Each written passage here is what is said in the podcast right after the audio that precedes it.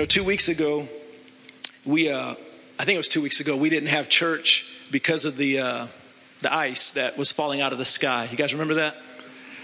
And but a number of us were here at nine o'clock. The worship team was here. The prayer, the ministry prayer team was here. A lot of people, the serving people, were here because we get here at um, nine o'clock. And then it was um, about nine thirty, forty-five ish is when it started coming down pretty bad, and, and the roads were, were deteriorating very rapidly. And get because my wife came in and she said, "Man, it's it's getting pretty bad out there." So we, the leaders, we got together and made the choice to uh, cancel church. But I was so disappointed because I was so ready to preach. I mean, it's like, man, I got my preach on, and I just had, I just felt like I had something in me that I wanted to deliver that day. And so Lisa knew because she wanted snow, and I said, okay, well, I'm praying for snow, but for it to come later. And actually, it wasn't the snow that was the problem; it was the ice. So anyway, so needless to say, we canceled church, so I didn't get to preach to y'all anyway. Uh, But today I'm just going to share what I feel like the Lord's put in my heart. I'm excited about Him. I'm excited about His Word. I'm excited about His kingdom. And if you're around me too long, you're going to probably get tired of me saying I'm excited. But that's too bad. Because, man, I'm so in love with Jesus. And, you know, I've, I've been born again for a few years. Since nineteen eighty-six. And I feel like I'm in love with Him more today than I was when I first got born again. You know, you, you know when you're first born again and you're just in love with Jesus and you can't stop smiling and you're just all fired up and everything. And I did experience that, where I had that grin on my face and, you know, it was becoming a permanent fixture, you know, that kind of thing. Well, I feel like that now, but on a different level, because I'm understanding the Father more.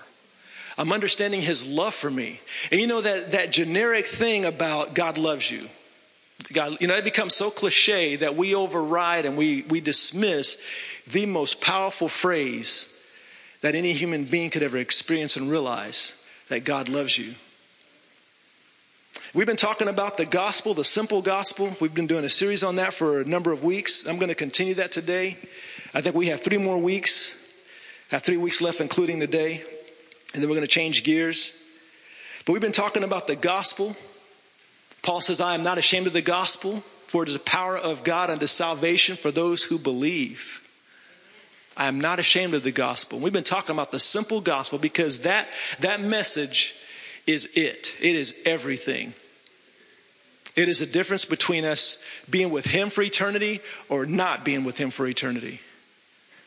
It is the difference between us experience abundant life and not.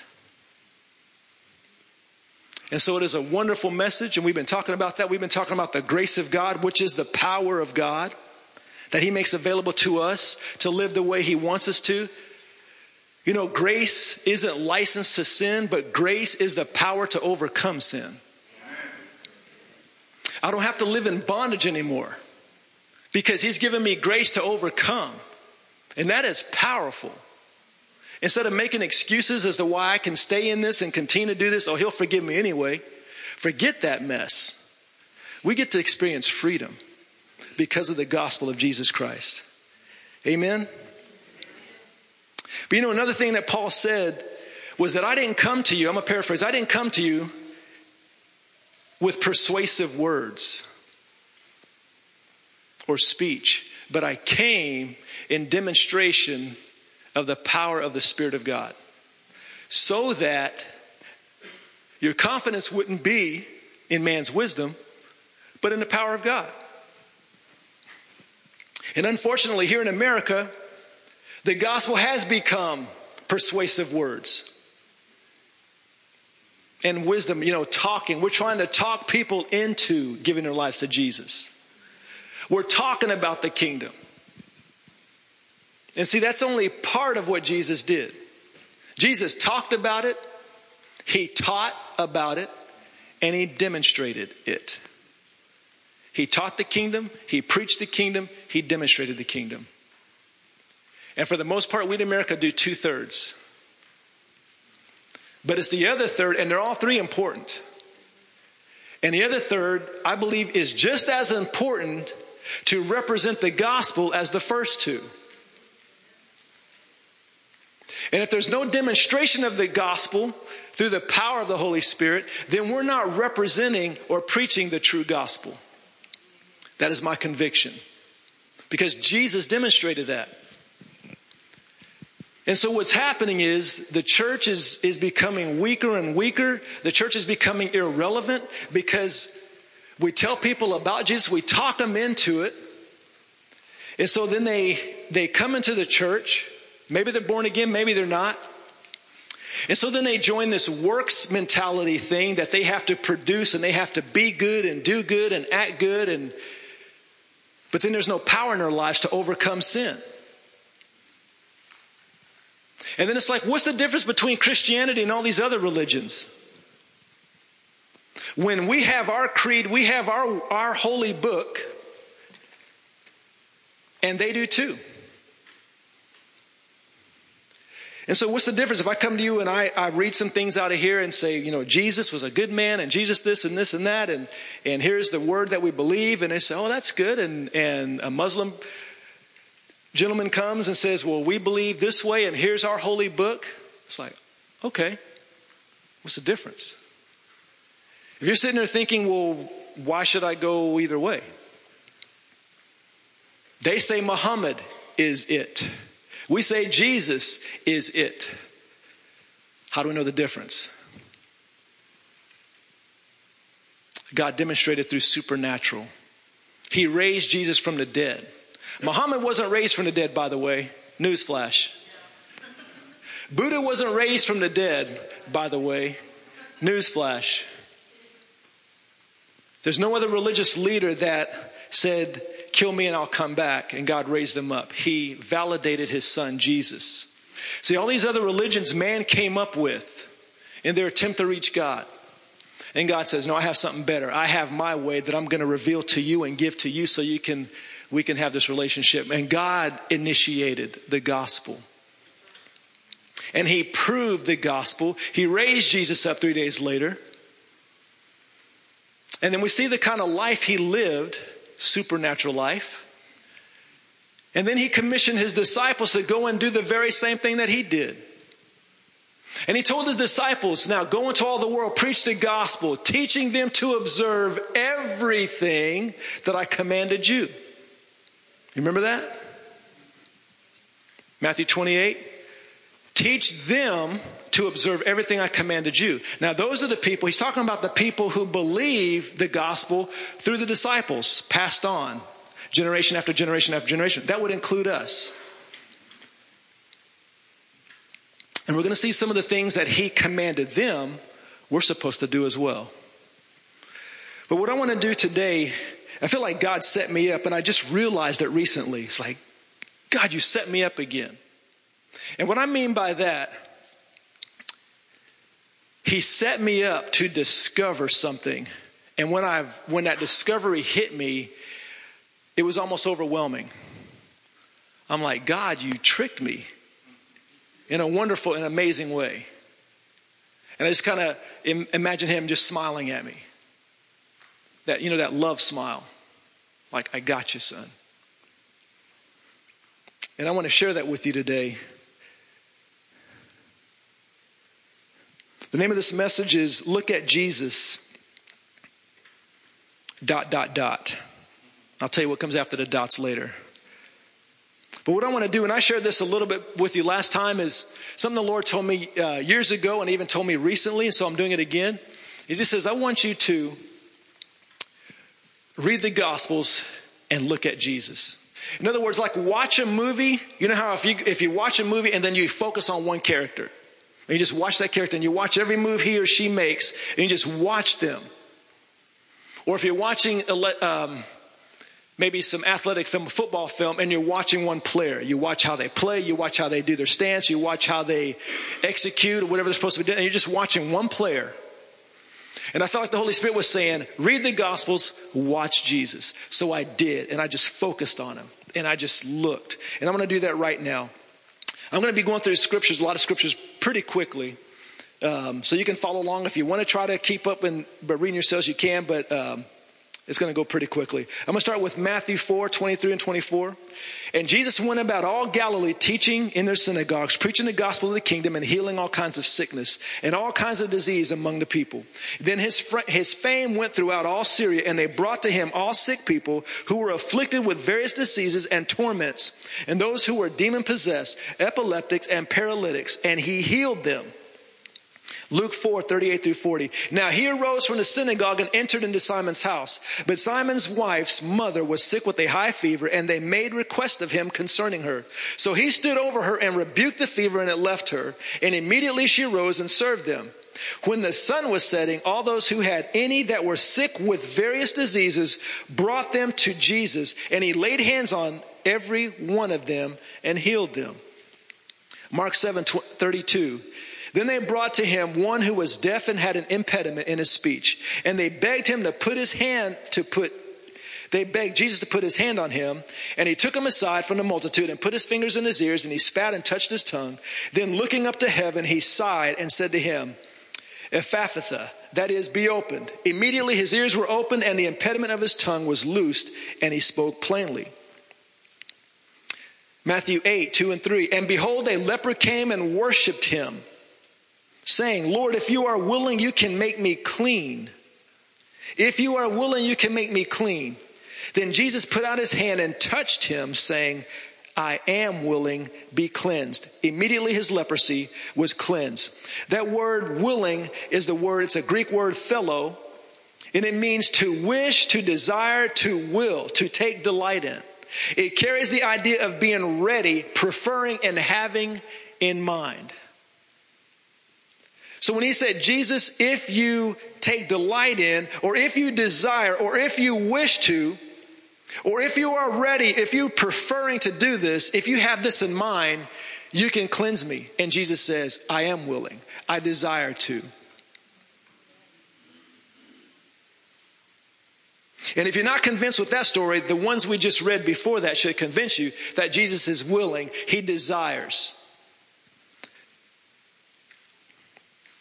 Matthew eight, five through ten.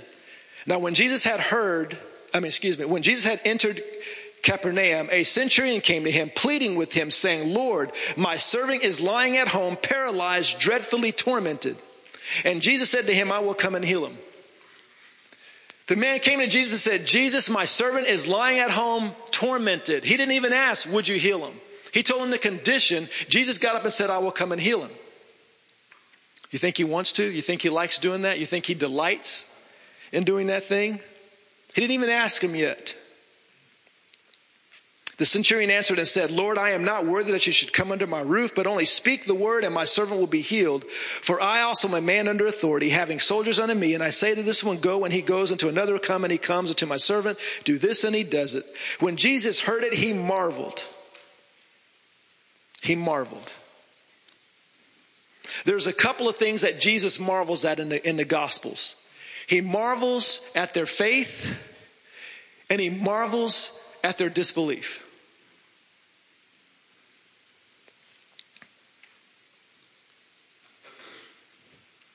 He marveled. What does that look like for Jesus to marvel at somebody? You know how when you see something that you can't believe, you just kind of stand there like, you know, that look, that, wow, can't believe that. And I'm not saying Jesus stood there with his mouth hanging open. I'm just saying that man got his attention and he marveled. And then he began to preach a sermon about this very man. He marveled and said to those who followed, "Surely I say to you, I have not found such great faith, even in Israel." And he says some other things of skipping that. And then, he, then Jesus said to the centurion, "Go your way as you have believed, so let it be done for you." And his servant was healed that same hour. Mark five, twenty-one through forty-two. And behold, one of the rulers of the synagogue came, Jairus by name. And when he saw Jesus, he fell at his feet and begged him earnestly, saying, "My little daughter lies at the point of death. Come and lay your hands on her that she may be healed and she will live." So Jesus went with him, and a great multitude followed him and thronged him. It means they were pressing in, getting real close, touching him, grabbing him, probably doing all kinds of stuff like that. Now, a certain woman had a flow of blood for twelve years and had suffered many things from many physicians. She had spent all that she had and was no better, but rather grew worse. When she heard about Jesus, she came behind him in the crowd and touched his garment. When she heard about Jesus, what do you think she heard about Jesus? What do you think? You know when it says when he would heal and he did these people, there were people were brought to him and he healed them. He cast out devils. He set them free. It said his fame spread all over the place. It says she heard about Jesus. And look what her hearing, whatever she heard, this is what it caused her, the conclusion she came to from hearing about him.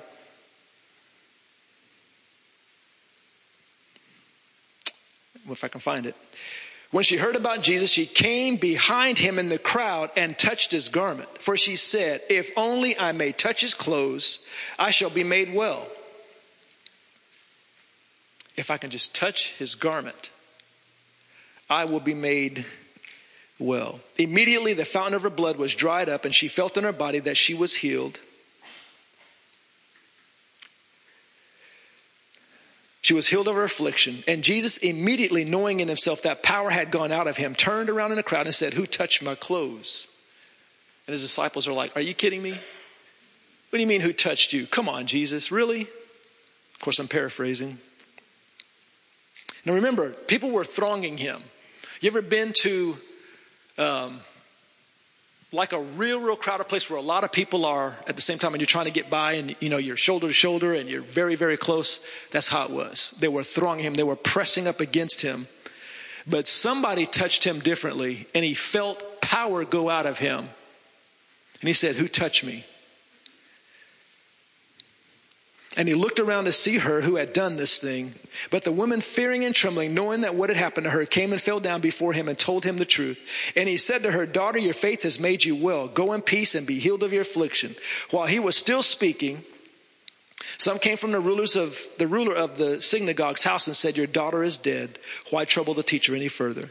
As soon as Jesus heard the word that was spoken, he said to the ruler of the synagogue, do not be afraid, only believe.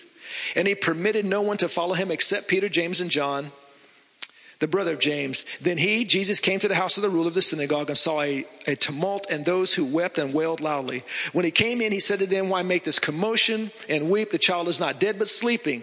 And they ridiculed him. But when he had put them all outside, he took the father and the mother of the child and those who were with him and entered where the child was laying. Then he took the child by the hand and said to her, Talitha Kumi, which translates, little girl, I say to you, arise. Immediately the girl arose and walked, for she was twelve years of age, and they were overcome with great amazement. Now, do you see what's happening so far? The leper says, Jesus, if you want to. And he says, yes, I want to.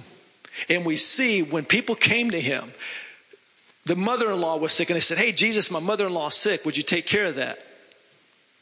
He immediately went over to her, touched her, and healed her. And then, as the day was breaking, people were bringing, in, in one translation or a different part of this, a different story, it says the whole town came to the house. And all the sick and the demon-possessed and everything came to Jesus, and it says he touched all of them and healed them. This woman came, and she broke the law. She was not supposed to touch anybody because she was unclean. She broke the religious law. That's why she was afraid. Because she could have been... There could have been some kind of severe punishment. I don't know if she could have been killed, executed. I don't know if it was that severe. I haven't studied it that much. But she could have suffered some major consequence because of what she did. But I think she's willing to take a chance, not only because she knew Jesus, she could be healed by touching him, but she probably knew how he would respond to her because of what he heard about Jesus, his reputation of love and compassion. So are you seeing a pattern here? Remember, we're looking at a story and we're watching one character. Are you seeing a pattern? Matthew nine twenty-seven. When Jesus departed from there, two blind men followed him, crying out and saying, Son of David, have mercy on us. And when he had come into the house, the blind men came to him, and Jesus said to them, Do you believe that I am able to do this? They said to him, Yes, Lord. Then he touched their eyes, saying, According to your faith, be it to you, be it unto you. And their eyes were open, and Jesus sternly warned them, saying, See that no one knows it. Then these guys walk out. Matthew nine thirty-two, it says, As they went out, behold, they brought to him a man, mute and demon-possessed. And when the demon was cast out, the mute spoke, and the multitudes marveled, saying, It has never It was never seen like this in Israel. Then Jesus went about all the cities and villages, teaching in their synagogues, preaching the gospel of the kingdom. Now listen. Then Jesus went about all the cities and villages, teaching in their synagogues, preaching the gospel of the kingdom, and healing every sickness and every disease among the people. But when he saw the multitudes, he was moved with compassion for them, because they were weary and scattered like sheep without no shepherd. Then he said to his disciples, "The harvest truly is plentiful, but the laborers are few. Therefore pray the Lord of the harvest to send out laborers into the harvest." And when he had called his, his twelve disciples to hit them, excuse me, and when he had called his twelve disciples to himself, he gave them power over unclean spirits to cast them out and to heal all kinds of sickness and all kinds of disease. So Jesus is preaching, teaching, and healing. He sees the multitudes, and he's moved with compassion. There are so many people that are sick, that are distraught, that are downtrodden, that are just messed up. He turns to his disciples and says, "Pray for the Lord of the harvest to send out laborers to take care of these people." And then he says, "Okay, I'm commissioning you to do that." And it says he gave them authority over demons and to heal all kinds of disease. So he went from teaching, preaching, and demonstrating the kingdom to delegating that authority, so he has more that can do the same thing that he was doing. Are you with me so far? Matthew fourteen, starting with verse thirty-six. When they had crossed over, they came to the land of Gad- Gennesaret. And when the men of that place recognized him. Now Jesus comes from one place on a boat. He, he lands in this place, and it says the men recognized Jesus. And when the men in that place recognized him, they sent out into all that surrounding region, brought to him all who were sick, and begged him that they might only touch the hem of his garment. And as many as touched it were made perfectly well. Jesus lands on the shore. They recognize him. They call all the sick. They bring them, and they say, "Hey, Jesus, can, can you just walk through and just let them touch you?" And so he walked through all these sick people, and it says, whoever touched his garment was healed. Now, kind of an interesting side note, where do they get the idea? Now, this is speculation, okay? Where do they get the idea that all they have to do is touch his clothes to get healed? Sound familiar? Remember the lady? Remember the lady who touched his garment? Do you think that testimony began to spread as well? He said, "Hey, all we have to do is touch him, touch his clothes." Matthew seventeen, fourteen, fourteen through twenty. And when they had come to the multitude, a man came to him, kneeling down to him and saying, "Lord, have mercy on my son. For he is an epileptic and suffers severely, for he often falls into the fire and often into the water. So I brought him to your disciples, but they could not cure him." Then Jesus answered and said, "O faithless and perverse generation, how long shall I be with you? How long shall I bear with you? Bring him here to me." Jesus rebuked the demon, and it came out of him, and the child was cured from that very hour. Then the disciples came to Jesus privately and said, "Why could we not cast it out?" So Jesus said to them, "Because of your unbelief. For surely I say to you, if you have faith as a mustard seed, you will say to this mountain, 'Move from here to there,' and it will move, and nothing will be impossible for you." We're all familiar with the story. This man brings his son to the disciples. The disciples who had been commissioned and given authority by Jesus to cast out devils and to heal all various diseases, remember? And they had gone out and done that, actually. And it says they came back and they were telling Jesus, they said, "Jesus, even the demons were subject to us." And they were just amazed. And they were celebrating the coolness of, wow, this is cool stuff. So they were experiencing the mir- the miraculous. They were casting out demons and people were getting healed. Are you with me? Do you agree with that? And then here you have a situation where the man brought his son to the disciples. Question, why did he bring his son to the disciples? Probably because they heard that what they were doing. But they couldn't get it done for whatever reason. Do you know why they couldn't get it done? Do you know why they could not heal that boy? Because it was not God's will to heal that boy.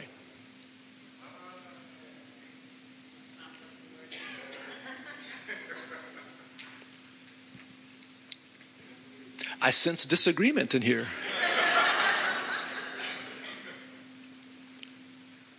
You have these men that were commissioned, that were doing this stuff. They couldn't do it in this situation for whatever reason. So therefore, I've been prayed for before. Been prayed for by a number of people. Haven't been healed. Therefore, conclusion, logical conclusion, is not God's will to heal me or that little boy.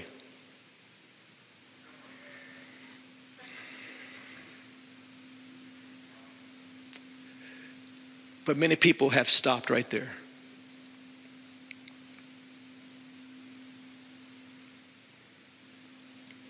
Fortunately, Jesus came on the scene, and he wasn't too, he wasn't happy, shall I say, with the results that were not happening. He said, then Jesus answered and said, "O faithless and perverse generation, how shall, how long shall I be with you?" Or another place says, "How long shall I put up with this?" And he said, why couldn't we do it? And then, backing up, Jesus healed the little boy, right? Remember that? He healed the little boy. So the fact that it, it being God's will was answered right there. And they said, well, why couldn't we get it done? Because of your unbelief. Because of your unbelief. The thought that I'm trying to plant right now is just because you haven't been healed yet, or people you prayed for and they didn't get healed, people that I prayed for and didn't get healed, doesn't necessarily mean it's not God's will.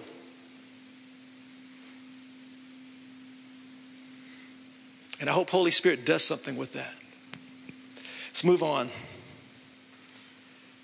Acts chapter ten, verse thirty-eight. How good, excuse me, how God anointed Jesus of Nazareth with the Holy Spirit and with power, who went about doing good and healing all who were oppressed by the devil, for God was with him. Now here's where God got me. When he sprung the trap on me. Hebrews one three says, God, well, let me back up a little bit.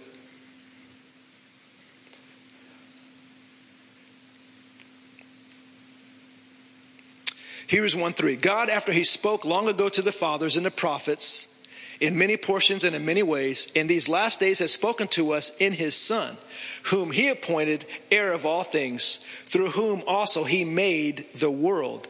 And Jesus is the radiance of God's glory and the exact representation of his nature, and upholds all things by the word of his power. When he had made purification of sins, he sat down at the right hand of the majesty on high. Backing up again. And he, Jesus, is the radiance of his, God the Father's glory, and the exact representation of his nature. One more time. Jesus is the radiance of God's glory and the exact representation of his nature. I've said this before, you know, when you read the Old Testament, those of you who are familiar with the Old Testament and see how things happen and late and, and unfolded, there's a lot of judgment. There was a lot of crazy stuff. Wipe them all out. You know, how God dealt with sin, destroy them all. Hard to understand all that kind of stuff. When we get, when we see those kinds of things, we look at that through our filter. We filter it through our understanding, our logical understanding. We say, wow, God was pretty mean and ticked off. God was pretty angry. And how he dealt with people. And then we kind of look at God and it's like, whoa, I'm afraid of him. And then Jesus comes along. And it's like, wow, Jesus was nice. I like Jesus. I don't know about God the Father, though, or the Godfather. And how many of you realize that many people We're not, we don't understand God, but we dig this Jesus dude. You know, like I said before, it was like God, who was angry and mean. Then in the New Testament, he had a kid and he got happy.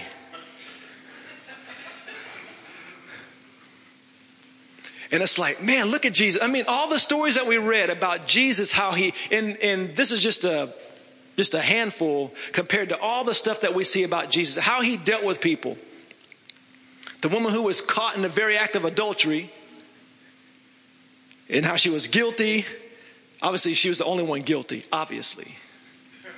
I mean, right? She's the only one guilty, because they only brought they guilt the, they brought the guilty part. Anyway, we saw how Jesus handled her.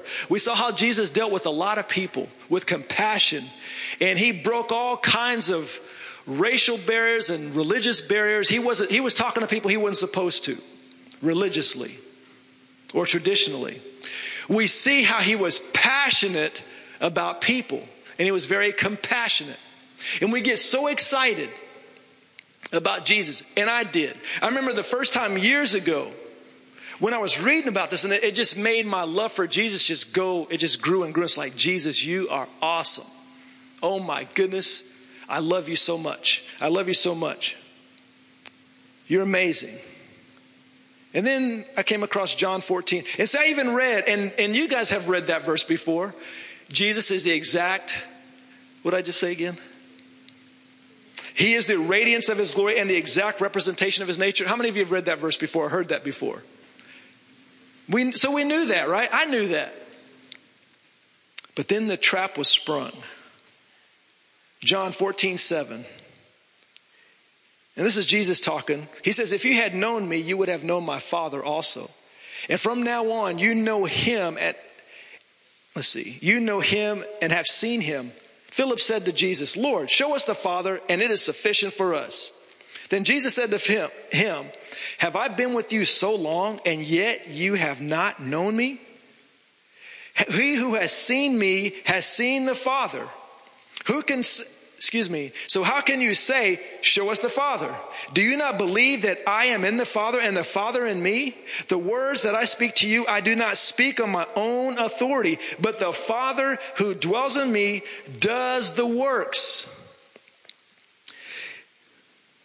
Believe me that I am in the Father and the Father in me, or else believe me for the sake of the works themselves. Most assuredly, I say to you, he who believes in me, the works that I do, he will do also, and greater works than he shall he do, because I go to the Father. So Jesus is saying, you guys don't get this? Because Philip was like, well, well, Jesus, just show us the Father. And he looked, are you kidding? Jesus was saying, guys, come on. You've seen the Father. Everything that you see me do for these last three years, everything is the Father. Everything. Everything that we've seen Jesus do, that we get excited about Jesus doing. Guess who was the initiator of all that? Guess who was the author of all of that? God the Father. And man, when that hit me, and this was just the other day when this hit me, I realized what God was doing. When he said, I want you to look, read the Gospels and look at Jesus. And I was looking at Jesus and getting all excited about Jesus, and not to take anything away from Jesus, because G- we already know Jesus is all that, right? We don't have a problem with that. Even lost people respect Jesus. Where the problem comes is with the Father. And what he was trying to do with me is reveal himself to me. He says, son, you want to see me? Look at my son. That's me right there. It almost overwhelmed me. I'm like, are you kidding me? Really? Seriously? And it made me fall in love with him a lot more. And it's like, God, I'm so sorry for the bad thoughts I had towards you. I'm so sorry for the misrepresentation of you. You know, I heard from a man not too long ago, just a few days ago. I can't remember the exact conversation because I wasn't in the conversation, but I just overheard it. And they're talking about sickness or something. And then the guy said, sounds like to me, God's trying to get his attention. And that really grieved my heart. Because if I understand what he was saying was, okay, this deal, this person who was dealing with sickness, God's trying to get his attention, and I guess by putting the sickness on him. I mean, I don't know. I didn't ask him. But that is a common, common belief that God is using or put sickness on you because he wants to teach you. He wants to develop your character. How many people did Jesus put sickness on? How many people came to Jesus and said, Jesus, I want to be healed? He said, nope. It's not God's will to heal you. What's wrong with you? I need nine volunteers real quick. And I'm not going to embarrass you. I'm not going to even make you say anything. But I just need you to come. You know what's funny? I just felt this. As soon as I asked for volunteers, some of you are like, can I get under the chair? I mean, fear just went through your soul. Oh, please don't pick me. Some of you feel a calling to use the bathroom about right now, don't you? Hey, I understand that. I used to hate, you know, when, when the teachers or whatever, hey, could you? Like, it was just fear. And of course, then you look down, you know, no eye contact. Eye contact is dangerous. Anyway, can I have nine volunteers real quick? See, nine people, just come on up, actually. One, two, three, four, five, six, seven, eight. Someone count. Is this nine? Do we got nine? I haven't been studying math recently, so I need help. Okay, I need three of you over here. Need to break up in groups of three. Three over there. So you two ladies join Nick. You three right there. You three right here. Okay. All right. Here's what I want to do. Okay, let's say these three guys right here, they want to be saved. No, we're not fighting yet. These three guys right here. Okay, let's say Jesus is standing right here, okay? These three guys right here want to get saved. And Jesus is right here. Which one of the three is Jesus going to say no to?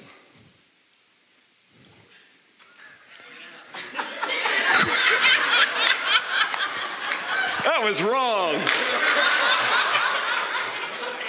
Oh, man. It ain't right. It ain't right. See, that's that religious spirit right there. Okay, but seriously, which one is Jesus going to say no to? All three of them want to get saved. Okay, you guys may be seated. Thank you. Okay, these three people, Jesus right here, these three people are dealing with demon possession and oppression. Can you tell? No, I'm just kidding. Just kidding. Now stay with me. So these three people dealing with demon possession oppression. Jesus right here. Which one is he not going to deliver? On a serious note, no Cornell. Somebody help me out. Which one is Jesus going to say, sorry, son? Why you pointing at me, man? Okay. Go ahead and have a seat. So you guys think that Jesus is going to deliver all three of them? You think Jesus is going to save all three of them? For real. I mean, is Jesus like that? These three people are sick. Which one is Jesus going to say no to? Okay, thank you. You may be seated. You see the point? For some reason, there's a disconnect. We look at Jesus. We see what he did. And I'd be willing to say that Jesus is perfect theology. If you want to know what the will of the Father is, now I'm not discounting other scriptures. I'm not discounting the rest of the New Testament, that kind of thing. I'm not saying all you have to do is look at the Gospels and forget everything else. But any precedent, any important precedent that Jesus needed to or wanted to set, don't you think he would have given us an example? Especially when it comes to the will of the Father concerning salvation. For example, whoever calls upon the name of the Lord shall be saved. Anybody ever heard that before? Or do you think I'm making that up? And do you realize that word, whoever calls upon the name of the Lord shall be sozo. Saved. Greek word, sozo. Whoever calls upon the name of the Lord shall be saved. Except the third guy in the middle, you know. The word saved in the Greek is sozo, which means forgiveness, healing, deliverance. See, it's a package deal. It's a package that God, that salvation presents.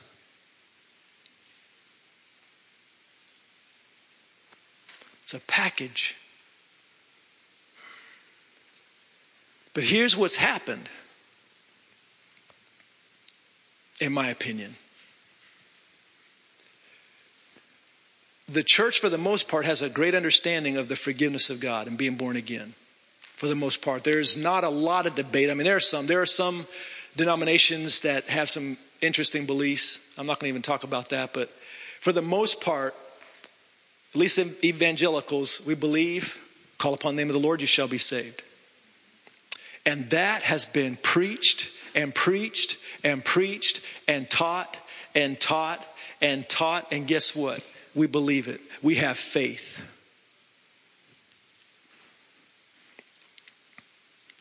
But in the same gospel message, the other components of the package that Jesus made available, we're not so sure about. Because, see, God doesn't heal today. He doesn't need to do that anymore because we have the Word of God.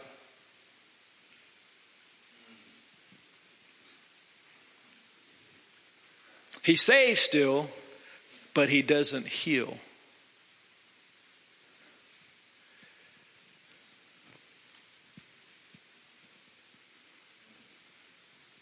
So what happens is we're very strong on the salvation forgiveness part. And then we drop the ball, and then we begin to waver on these other two things. And then, and here's, and I would even believe that most of us, if not all of us, believe that God still heals today. But here's where things begin to go sideways. I believe God heals, but I don't believe He heals everybody. And let me say this: I don't believe God, God's will is to heal everybody. And that's where many, probably many of us in here, we either believe that or we fall into that category and we struggle with that. And that's why I asked you, there's three people here, all of them sick. Which one is Jesus going to say no to? We say, well, he's not going to say no to anybody. Look what he did. I mean, we see how he is, how he was. And I think there's a verse that says that he's the same. I think that's in there somewhere. Do you think Jesus has changed in his desire?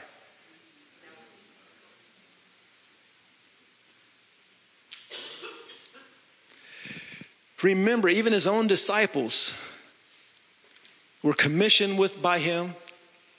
And then when they had a certain specific challenge with the little boy, they couldn't get it done. So, you know, if the story stopped right there, then we could come to a conclusion. Ah, there's an example right there. It's not God's will to heal everybody. He healed everybody else, everybody up to that story and everybody after. But that little boy just wasn't in the cards for him. But the story doesn't stop right there, does it? Jesus demonstrated what the will of the Father was.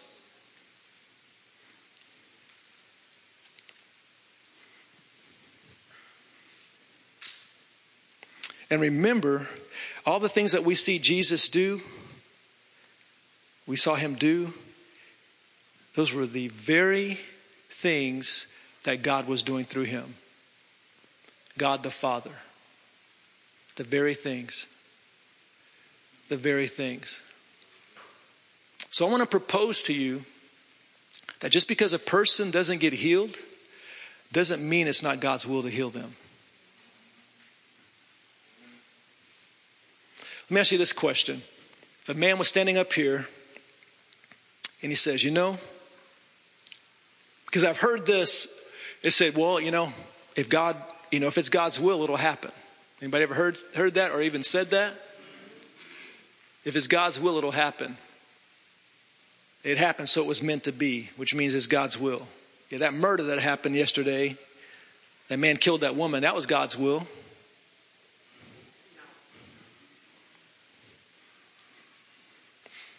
The guy struggling with pornography on the internet last night, That happened. That was God's will, wasn't it?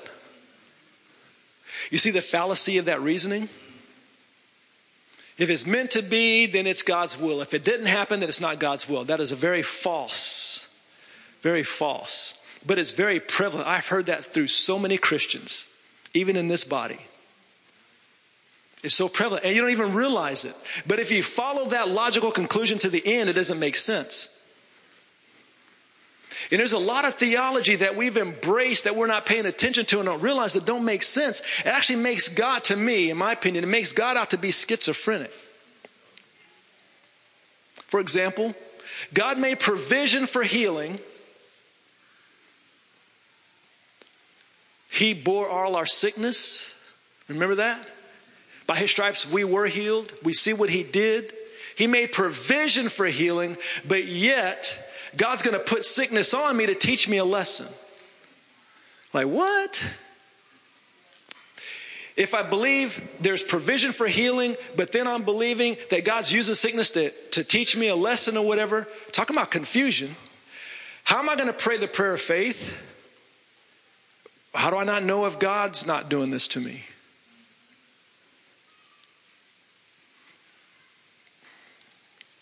And here's a problem I see too with the, the belief that God, it's not God's will to heal everybody.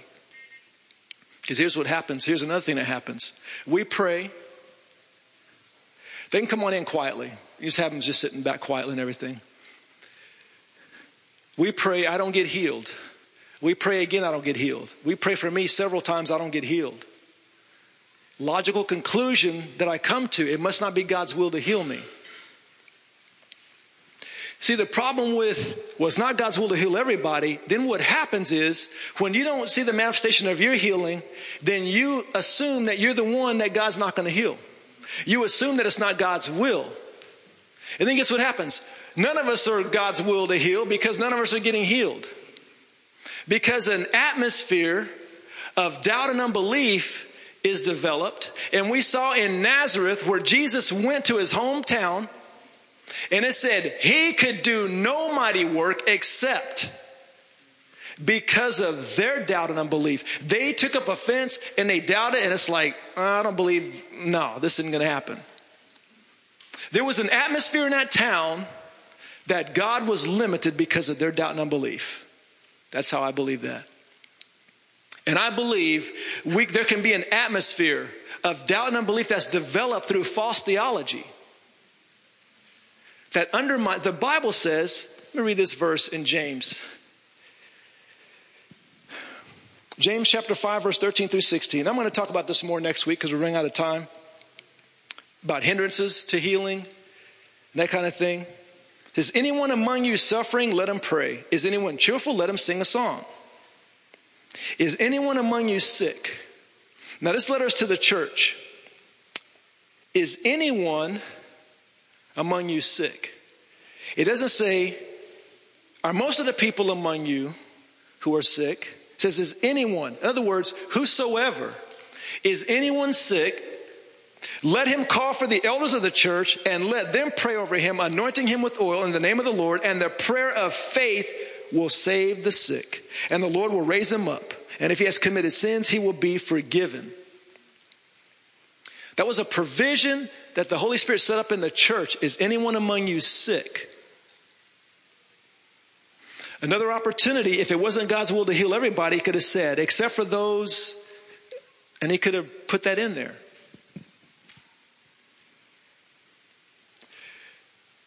I believe what has happened, why the church has become powerless or less powerful, is we've embraced theologies because of, now not... Not intentional, not a judgment thing, you idiots, you stupid, not that. Because of our life experiences, because of not seeing the results, I prayed, I prayed, I prayed, I prayed, I prayed. They didn't get healed. So the only logical conclusion that we come to, it must not be God's will. Because if it was his will, they would have got, they would have got healed because I prayed for them. I did everything I knew to do. I think the disciples did everything they knew to do. And they couldn't get the boy delivered. But Jesus did. So there was something besides the will of God that was hindering that breakthrough from happening.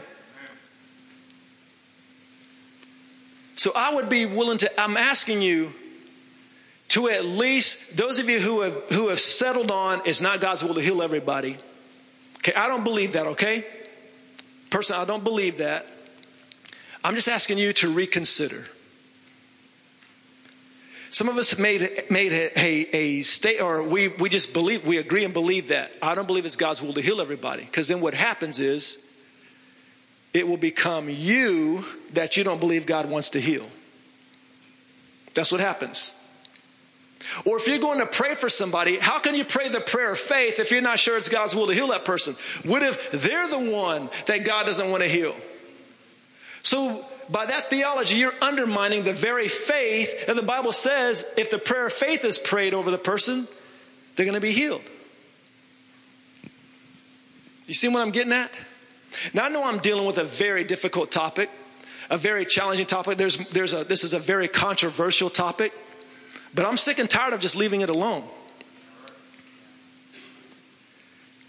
And my challenge to you, and I believe the Holy Spirit told me this the other day, he says he wants to put doubt in your doubt and unbelief.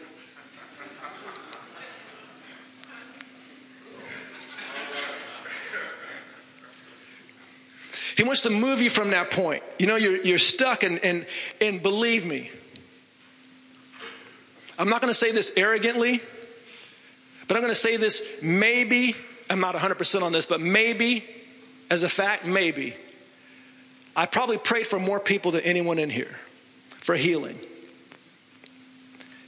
And therefore, I've seen a whole lot of people, probably more people not get healed than you have. So take that. But I definitely have seen people get healed. Praise God for that.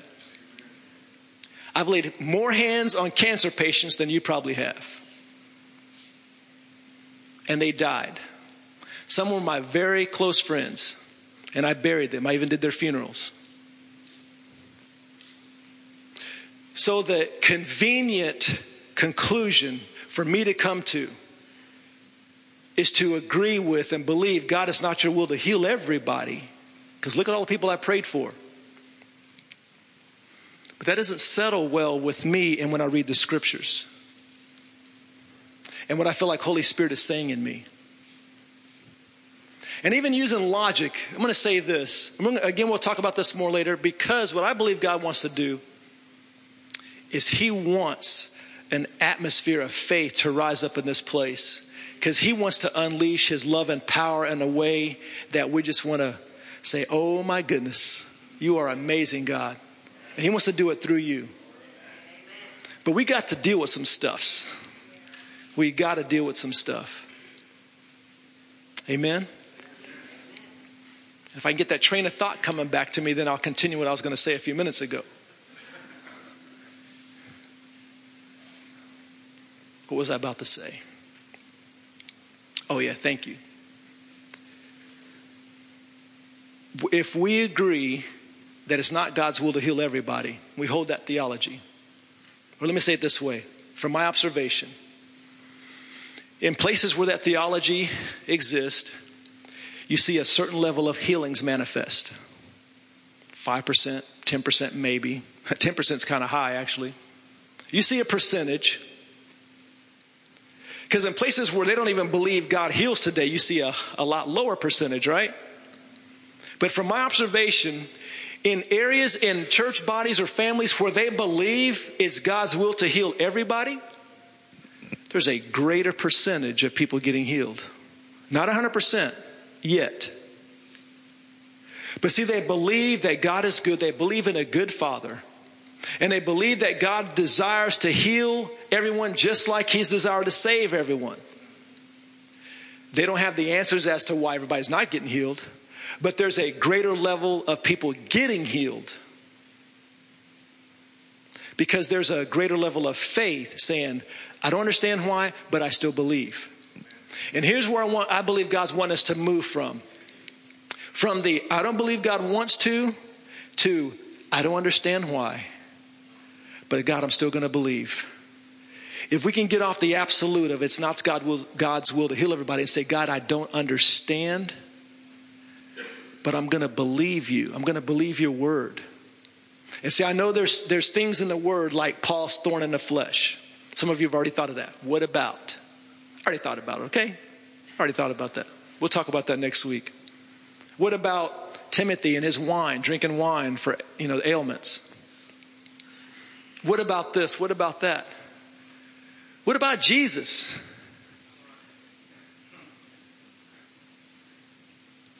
Anybody? What about him? God is doing an amazing thing. He desires to glorify himself through his kids. That be you. He desires to love people out in the world through his kids. That be you. If Jesus is lifted up, all men and women will be what? Be what? Drawn to him. Do you think that's going to happen in our culture, in our society? Do you think that's going to happen through articulate speech? Because someone can be more articulate and present Islam to me. I'm like, oh, that's a good point. I don't know how to answer that question. But can I pray for you?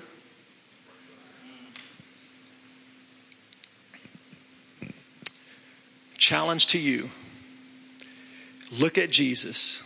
Here's the rest of the topic of the, the title. If you look at Jesus, you will see the Father. So I encourage you to look at Jesus. Look at him in the Bible. Clear up something real quick or say something. Some of you may think, well, the Bible says, if anyone among you is sick, let him call for the elders. These people ain't elders. Actually, some are. I'm not talking about age either. We also believe in delegated authority. These people are sanctioned by the leadership of this church to do this ministry. Because remember, Jesus also said, those who believe shall lay hands on the sick and the sick will recover. But we also do believe in, if you say, if you call me up or one of the elders and say, I'm sick or whatever, could the elders lay hands on me and anoint me with oil according to James chapter five? If you ask that, we'll say definitely. Because whatever, however you can be encouraged in faith to go after what God has for you. But see, this is what Jesus died for and paid for, is his Holy Spirit to be released into all these people right here and all of you, all of us. He says, they shall lay hands on the sick and they will recover. You shall lay hands on the sick and they will recover. Here's what I want to encourage you to do. Here's where we're, here's where we're going. We're going to allow the Holy Spirit to deal with us in a way and help us to get our faith back in him. To deal with the doubt and unbelief. And to trust and believe him at his word. And so I want to challenge you and encourage you throughout the week, you know, reading his word and saying, Lord, help my unbelief. Remember the Father, the Son, I believe, help my unbelief. I believe that's valid. You can have belief and unbelief at the same time. So let's go after him. Lord, I don't know what's causing me to have doubt and unbelief, but I ask you to pinpoint and deal with it. Help me with this because I truly want to trust you. Jesus says, when, I, when the Son of Man comes back, will he find faith in the earth? Guess what? He's going to find it in this congregation. He's going to find it in you. So here's what we're going to do. If you have sickness in your body, pain or whatever, or any anything you need the Lord to, to minister to and help you or heal you with, then I want to invite you, when I dismiss, I want to invite you to come up and let them pray for you. Now, those of you who are thinking already, well, I've already been prayed for several times, so therefore I'm, I'm good. If you still have that same condition, let them pray again. Okay? Let them pray again. Remember the story I told you about the lady who was blind? He prayed eight times and she was finally healed. Remember that? Well, I'll tell you again next week. I'm not going to say it right now. Let's pray. Father, we thank you for your goodness. You're so amazing. And we thank you for revealing yourself to us more and more, even through your Son, Jesus. So not only are we seeing how amazing Jesus is, but we're seeing how amazing the Father is. And we love you so much, Lord. And we thank you for revealing yourself to your people. And Lord, we know that you're not condemning us. You're not trying to crush us with guilt or whatever, but you're wanting to restore our faith. You're wanting to encourage us to move towards you, to believe you again, especially those of us who have been prayed for for years and years and years. And we've been dealing with this for years and years. And I thank you, Father, that you're helping us just to continue to stand firm and continue to believe you and to continue to pray. Because your word also teaches us that, Father, perseverance. I speak your blessing on everyone here. We thank you, Father, for your love for us. And we thank you for your presence here to heal, to deliver, to minister to in wonderful ways. We thank you for that. In Jesus' name, amen.